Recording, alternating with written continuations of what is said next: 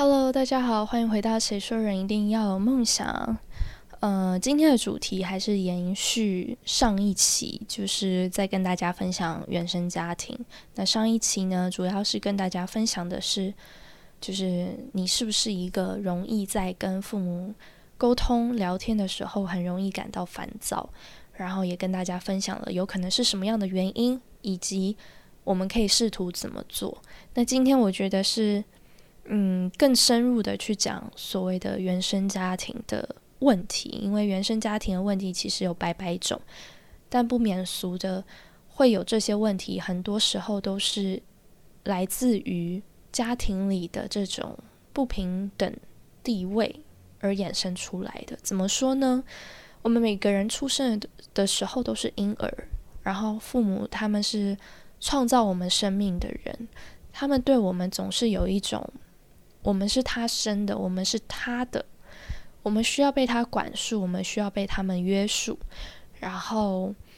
嗯，他们比我比我们年长，他们是长辈，我们需要尊敬他们，孝顺他们。我觉得很多都没错，但也有一些就是会错，就是很多时候原生家庭的问题就源自于这里，会觉得。会有一种由上对下的命令，然后会有那种由上对下的这种批判，或者是否定你，就只因为他觉得他比你大，他觉得他啊吃的走过的路比你吃的盐还要多，就只是因为他觉得他的人生历练比你还要富足，而别人家的小孩他觉得他没有立场，但是因为你。是他生的，所以他就是可以最肆无忌惮的去以一个有就是从上而下的这种这种态度去对待子女，因为在在呃在事业上在工作上，除非他是老板，要不然大部分的人上面都有主管，然后都有老板。你都要听别人的话，甚至你就算是老板了，你的对象是客户，是公司的呃股东，这个时候你也是会需要对别人客气，你也是需要会对别人尊重跟礼貌。可是唯独对自己的小孩的时候，就总有一种我是国王，我是王后，小孩是呃我赋予他们生命的，然后他们还小，他们不懂。我比较懂，我是为了他好，我生他的，我是他的父母，我怎么会害他呢？父母总是会有这些想法，对吧？所以其实原生家庭的问题上，很多就是来自于这里。然后其实我们的我们自己啊，我们身为儿女，我们也很容易，因为从小我们的世界在最一开始的时候只有父母。没有没有朋友，没有同学，没有老师，没有爱人。我们出生的第一件事情，我们建立的第一个人际关系就是父母。父母给我们的世界，所以人的情感就是很自主的。你会觉得，对，他是我的父母。社会也告诉我，我该孝顺。社会也告诉我，嗯，父母老了，他们发现孩子都离开身边的时候，可能会很孤单。可能会很忧郁，可能会觉得突然觉得自己不重要了，各式各样的这种嗯话啊，然后观念啊，都会不断不断的告诉你，你要注注意你的父母，你要在乎他们，你要孝顺他们。所以久而久之，我们就很容易揽了太多不该承担的责任，然后你自己也会变得身心俱疲。那同时，在这样的情况下，你对自己的父母就就会更容易越来越没有耐心，然后跟父母的矛盾就会越来越多。所以，如果我们一开始就把父母的问题大胆的丢还给父母，一开始的时候可能会觉得有一些点狠心，但是父母他们毕竟也是个成年人，也是活了。就是五六十岁、六十六七十岁的人，他们会努力习惯的去处理属于他们自己那部分的课题。所以今天就是要来跟大家分享，呃，跟原生家庭相处，我们可以遵循的几个原则，让呃家庭可能更和睦一点。对，第一个就是父母和儿女都需要成长的空间，就把问题丢给父母，不等于你很无情。这种有边界感的爱，是让你们爱得更深远的基础。我们可以很明确的表明，我们是爱他们的，但这种爱一定不是建立在妥协父母的所有需求上。其实就跟父母不能溺爱孩子一样，我们也不能溺爱父母。所以，正因为有了成长空间的存在，父母和儿女才能有机会去独自面对和处理自己的那部分问题。而不是逃避，或者是指责对方，或者是依赖，或者是期望对方为自己做什么。所以这也意味着你要学会独自成长。父母无法替你做所有的决定，同时，就是父母也要独自成长。你无法帮助父母解决他们的各种心愿跟各种想要做的事情。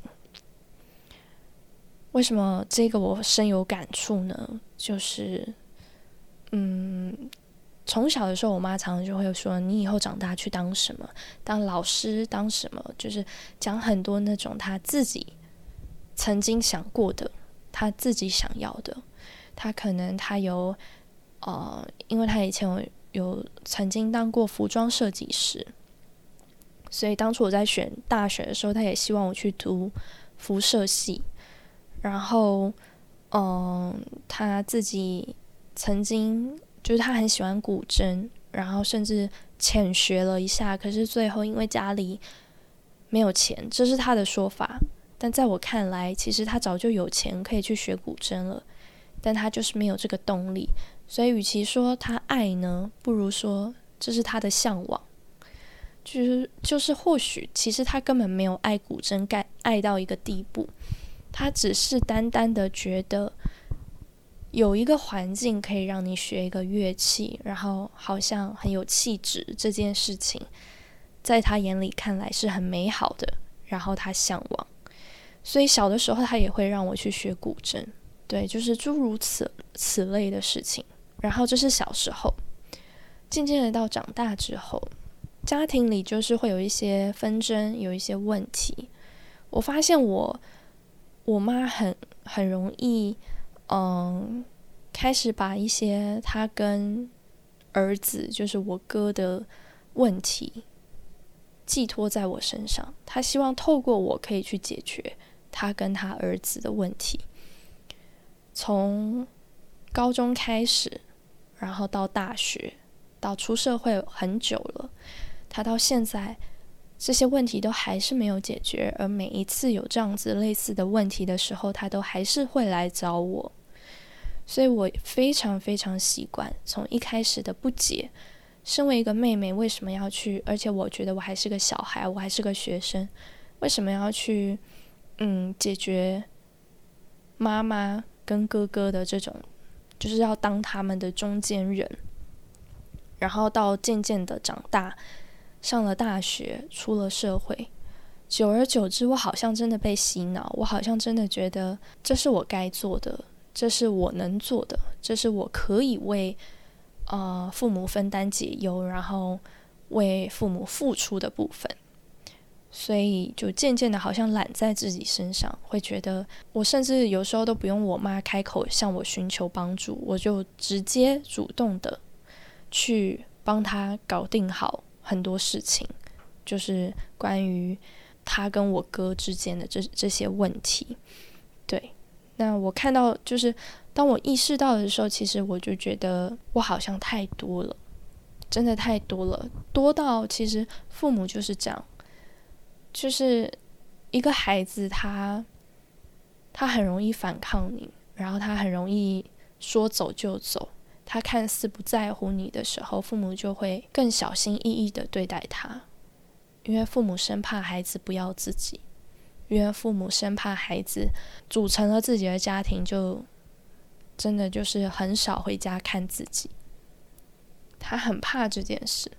可是，当如果你有另一个孩子是一个始终在你身边，然后重视你的情绪，然后重视你的这种跟跟家庭的人、跟其他人的这种交流，然后他会帮你分担解忧，他会一直陪在你旁边，他会跟你聊天，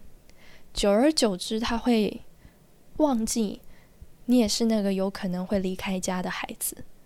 他会觉得一切都很理所当然，他对你讲话不会小心翼翼，他对待你的方式也不会像是对待另一个孩子一样。当你讲的时候，你会觉得很委屈，但他可能觉得他没有偏心。但这就是人性，自然而然就是会形成这样子的情况。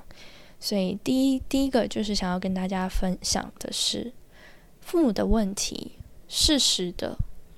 就是让他们自己去解决，这是他们的人生课题。他们没有办法好好的跟自己的儿儿子相处，那就是他跟儿子的人生课题，那不是你的。所以都一样，就是如果他不能跟他自己的另一半好好相处，如果他不能跟他自己的父母好好相处，那都是他的人生课题，不是你的。你依然还是可以做那一个常常陪在他旁边，或是偶尔回家跟他聊聊天，让他觉得很窝心的孩子。但是其余的，他跟别人的，那就跟你没有关系。好，然后第二个其实就是要延续到刚前面一个，建立边界是让感情更长久的方式。距离产生美这句话，其实大家应该都不陌生，同样就适用在父母。就是我们和父母相处的这种模式，跟父母建立边界是非常非常重要的事情。这就我刚刚说的，就是当你没有了边界，当你事事的亲力亲为，然后陪在父母身边，然后替他排忧解难，久了，他会把你所有的付出视为理所当然，他会忘了你是很刻意的为了他好，希望他快乐。所以你陪在他身边，他会忘记这件事情。所以边界感很重要，这也是我现在自己我自身在学习的东西。我觉得身为女性，好像常常更容易这样，就是男性好像总觉得长大之后出社会之后，就是有了女朋友，有了另一半之后，父母好像就不是那么重要。他们会有他们自己的人生，可是女儿好像很容易就是被父母绊住，会有这种牵绊感，然后会有这种觉得，啊，我需要更更注意父母啊，我需要陪伴父母啊，父母老了，然后他过去很辛苦，我希望我的父母可以过得好一点，就是会有各种牵绊。那要怎么样有呃边界感呢？我觉得就是以三三个面向、三个层面。第一个就是物理的边界，物理的边界就是尽量不要和父母住在一起，然后减少生活交叉。就是你可能逢年过节，或者是每每一个月，你有固定回家的时间，就不要说都不回家，让你的父母很伤心。可是你也不要说一直住在家里，然后每天跟他大眼瞪小眼。他就会开始厌烦你，大家应该都有那种感觉吧？就是可能如果你大学时期是住在校外的话，寒暑假的时候，或者是中间假日回家一趟的时候，父母都会对你和颜悦色，甚至带你去餐厅吃饭，然后呃对你特别宽容，你多睡一下他也不会叫你，他也不会骂你。可是可能像暑假的时候，到了第二天、第三天。他就会开始念你怎么一整天就是躺在床上，就会开始讲你怎么一整天就废在沙发上，就会开始讲你为什么一整天都在玩电脑，然后觉得你哪哪都不对，哪哪都很很欠揍，这就是同等的道理。所以物理边界是很重要的。再来第二个就是经济的边界，吃人嘴短，拿人手软。在跟父母相处的模式其实也成立，尤其呃出社会之后，所以在一些父母眼中，他会觉得说，我把我的财富给你，这是我辛苦赚的钱，而我给了你，所以我就应该从你这边获取一部分对你人生的控制权。就像小的时候，我妈很常说，就是我养你，难不成我还不能管你吗？对吧？就是虽然在我看来，我会觉得要不要生小孩是你的决定，不是我的。而你把小孩生出来了，你该负的责任，法律责任也好，或者是道德的责任，你就是该养我。至于你要用什么样子的。呃，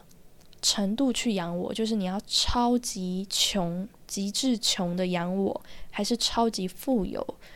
富养我？这也是你的选择，从来就不是我告诉你该怎么做而做的。所以你在我身上花的所有的钱，不是我向你乞讨来的，而是你自己愿意做的，那就不应该因为你养我。而我需要回报你什么？就是，而你就可以对我予取予求，这是我的想法。就是，当然，我非我在我这边，我的道德上，我可以非常感激你的养育之恩，我可以非常爱我的父母，对我，我非常爱我的父母。但是，不代表你可以拿这个东西来绑架我。对，所以这是第二个经济的边界。第三个呢，就是互相尊重对方为独立个体。嗯，在和父母相处的过程中，我们都必须将对方当成独立的个体，要去尊重、支持，然后接纳对方的想法和感受。嗯，我觉得尊重非常重要，就是人跟人的相处，但在嗯，这种传统社会当中很容易有这种上下阶层的关系，因为他是长辈，因为是什么，所以他可以不尊重别人，他可以不尊重晚辈。但我觉得这是一个非常错误的一件事情。但是往往身为长辈，就是不会意识到这个点。我跟我我父母在起一些争执或者是比较不愉快的时候，其实有时候我的。父母也会说：“我是长辈，你可以这样跟我说话吗？”然后我我是长辈，你就不能跟我道歉吗？就是类似这样的话。如果今天是我真的是我做错，或者是是我我真的挑起了这个这个争端，我非常愿意道歉，我也非常愿意嗯好好的跟你说话。可是如果今天的起因不是我，而我才是那个莫名其妙被被呃批评，然后带来负面情绪，然后贬低我的这样子的话，我真的很难反过来是我去道歉，因为我会觉得你伤害了我，然后你没有尊重我在先，你却要我尊重你，何来的尊重？对。所以，当然我不会讲一些很、很、很怎么讲、很粗俗的的骂人的话或什么，就是不是那种非常暴力争执讲话的那一种。我还是以一个非常理性的态度。可是，如果你让我道歉，我觉得如果今天是你先不尊重人，是你先批判我，那我觉得道歉这件事情就不该是我来做。对，所以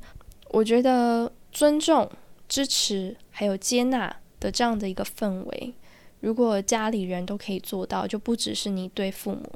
而是父母也对你这样子的话，其实反而是这个家可以非常良好的沟通的必要条件。你们就比较不会有这种需要磨合的时候，然后也不会有这种就是。嗯，原生家庭的问题，我觉得会少非常多，但确实很难。我们只能先做好我们自己，就是我们尽可能的去尊重父母，然后支持还有接纳他们。但如果他们做不到这样，他们还是伤害了你，那就是往前我说的所谓的边界感也好，或者是你要非常确信你自己是值得被爱的，你是你自己是呃值得被尊重的，就是你不要因为他们没有这样子去尊重你、支持你而感到气馁。好，然后最后最后的一点就是尊重事实。然后驳回你的情绪。其实我们人在交流的时候，在传递事实还有情绪这两个层面的信息，就是对吧？我们在吵架都是这样，一边吵，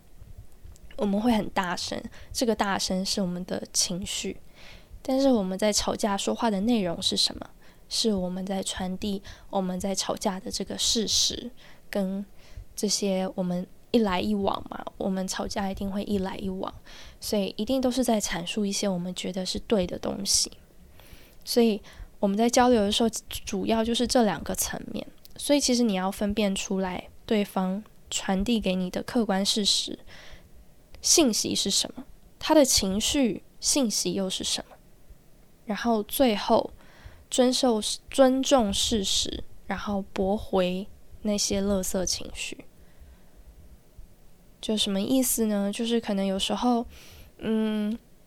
父母向你传递一些东西的时候，他是一边讲话，讲一些可能有事实的东西，但他也一边在传递他的负面情绪给你。这个时候，你需要去抽丝剥茧，然后你需要去判定，他主要是要你干嘛，而其他的东西都是他的情绪，就是你要抽丝剥茧出来。举个。举个例子好了，就是小的时候，可能我们功课没写完，然后就要出去玩，或者是我们功课写完了，我们要出去玩，就会被父母念，会说一天天到晚就只知道玩，成绩都又不好或怎么样，就是可能骂你或讲你。这个时候我们要怎么去抽丝剥茧呢？我们可能要抽丝剥茧的是说，好，今天的事实是第一，所以我到底是做没做完功课？如果今天真的我是没有做完功课就想出去玩，那事实就是我没有做完功课。我应该先做完功课，然后我再去玩。但如果事实是我其实做完功课了，可是我妈就是看我不顺眼，或者是他先入为主的觉得我就是一个贪玩的小孩，一定没有做完功课，所以他就先骂了。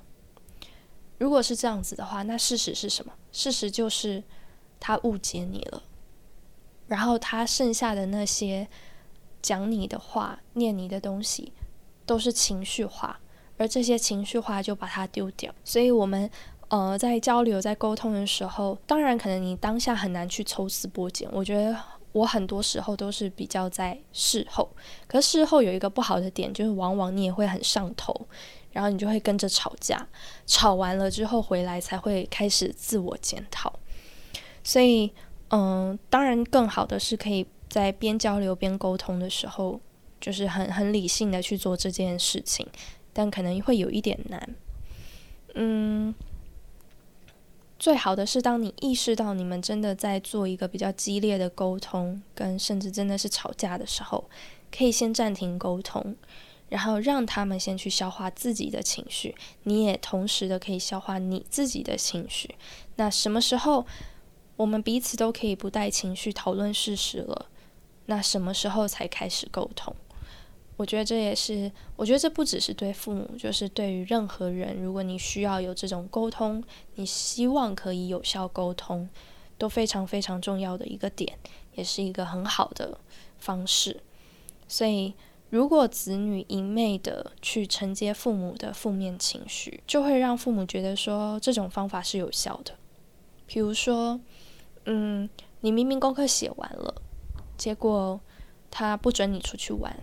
然后你就承接了这个情绪，你也没有去反驳他，你也没有去跟他沟通，他就觉得哦，这种方法是有效，骂你就是对，你这个孩子就是欠骂。父母很容易就会有觉得说，哦，就是这个方法，以后就是这样子就对了，所以他以后就会都会带着有情绪的这种方式来去跟你沟通问题，然后也会想要迫使你接受他的想法。那，嗯，我们被迫被迫接受，久而久之，可能就会成为上一个上一期。如果大家有听上一期的话，我在讲原生家庭，就是你为什么那么容易，呃，父母开始跟你聊天的时候，你就很容易暴躁，很容易烦躁。我觉得就是在这个点，就是如果父母每次都是用一些很情绪的方式在跟你沟通问题，而你也都被迫这样子接受，你没有让他停止他的情绪化的话，久而久之就会衍生成我上一期讲的那样。对，所以希望大家都是可以更多的注重在自己身上，然后可能或多或少的去改变父母。当然，要改变一个人很难，所以很重要的还是那一点，就是保持边界感，然后永远相信自己是值得被爱的，值得被尊重的，自己是值得被赞美的。只有你自己才是那一个可以永远站在你自己身边的那一个人。那我们就，嗯，下次空中再见喽。今天就分享到这边。拜拜。